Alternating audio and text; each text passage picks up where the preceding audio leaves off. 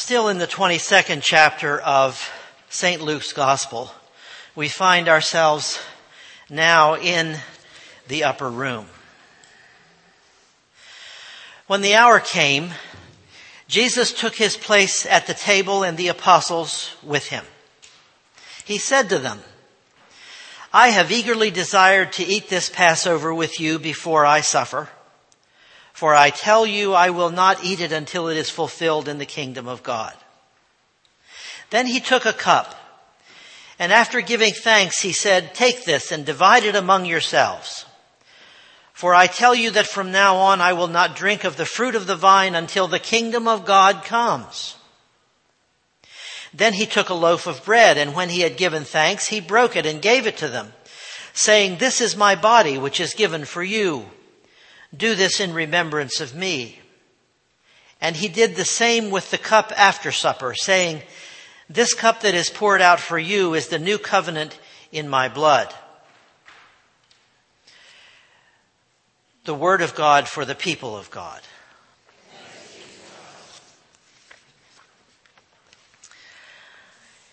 In the um, New English Bible, at the point when Jesus is arrested in Gethsemane, a place in the story that we will get to just a little bit later in the service, but it's the text that you heard on Sunday morning.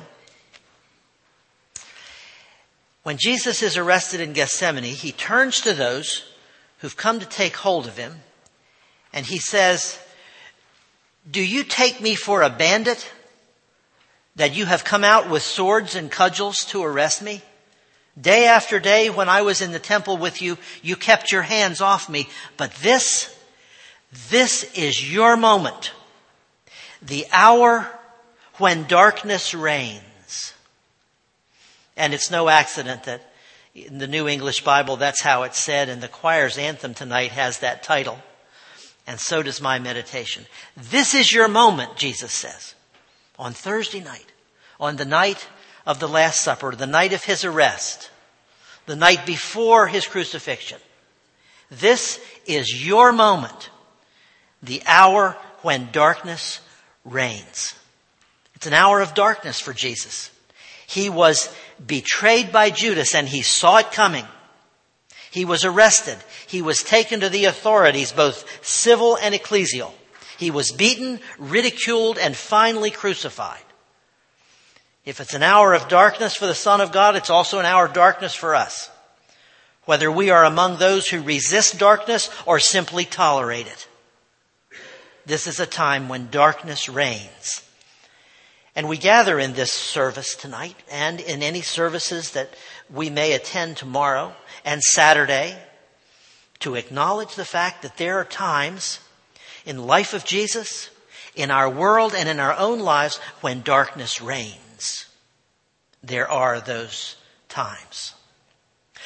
Our Christian faith, such positive thing, filled with grace, we speak all the time, don't we, of life and light and grace and love and forgiveness and redemption and friendship and caring, all of those important things. And that's particularly true of us Wesleyan Christians because that's our faith perspective.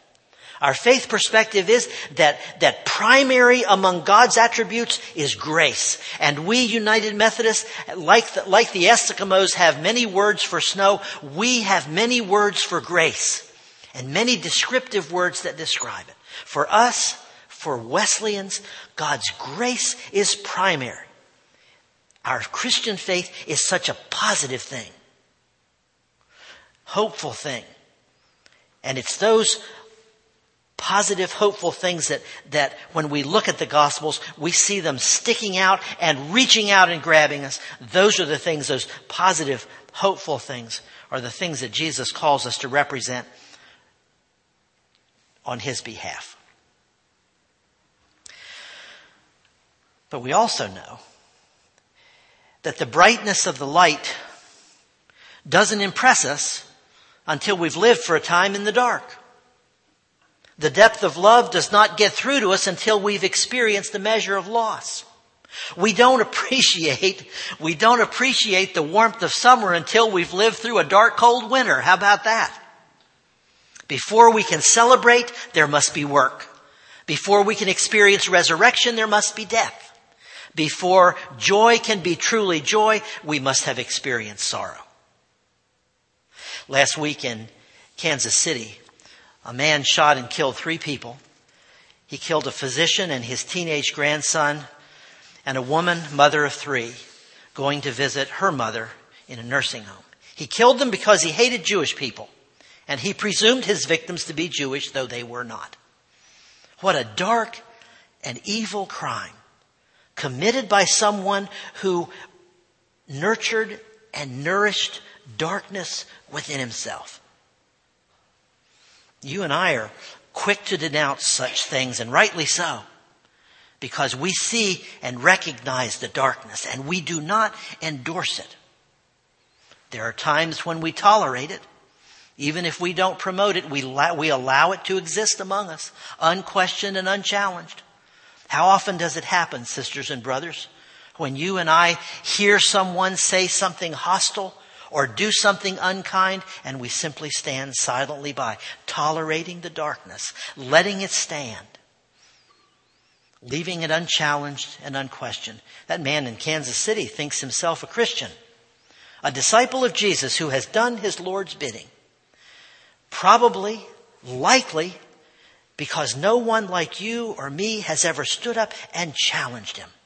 No, that is darkness and not light. We live in the midst of darkness.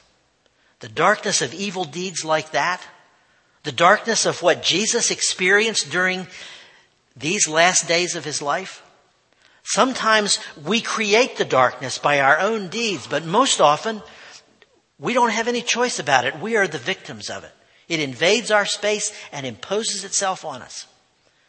But we don't have to, we don't have to let the darkness into our spirits and our souls. You and I can hold on to the light of Christ that has dawned within us and the light of Easter that dawns on Sunday morning. We can hold on to that light despite any darkness around us.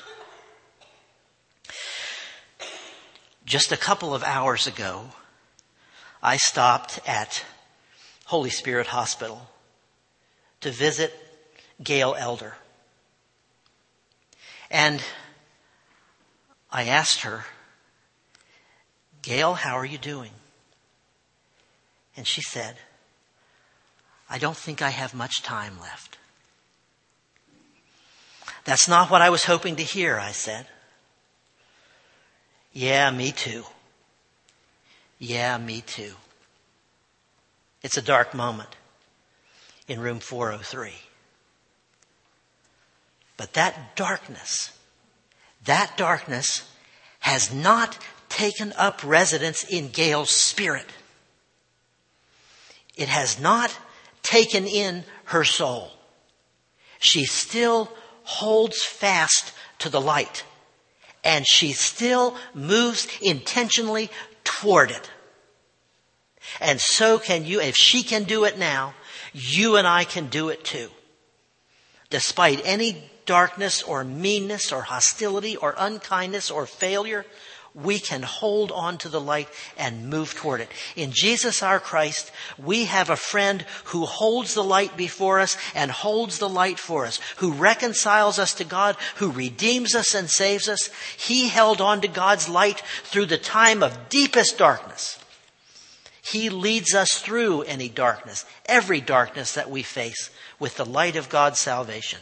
Jesus encourages us and strengthens us to confront the darkness, not allowing it to stand, challenging it, and doing all that we can to make sure it does not hold sway. But when all is said and done, when Jesus himself hangs on the cross and dies, and the darkness descends fully. He held on to the light. He held on to the light and he helps us to hold on to it too. And on Easter morning, when the light dawns, we will see it unmistakably in Christ himself and in each other.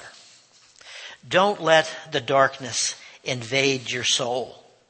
Sometimes we can't avoid it, but we can hold on to God's light. Amen.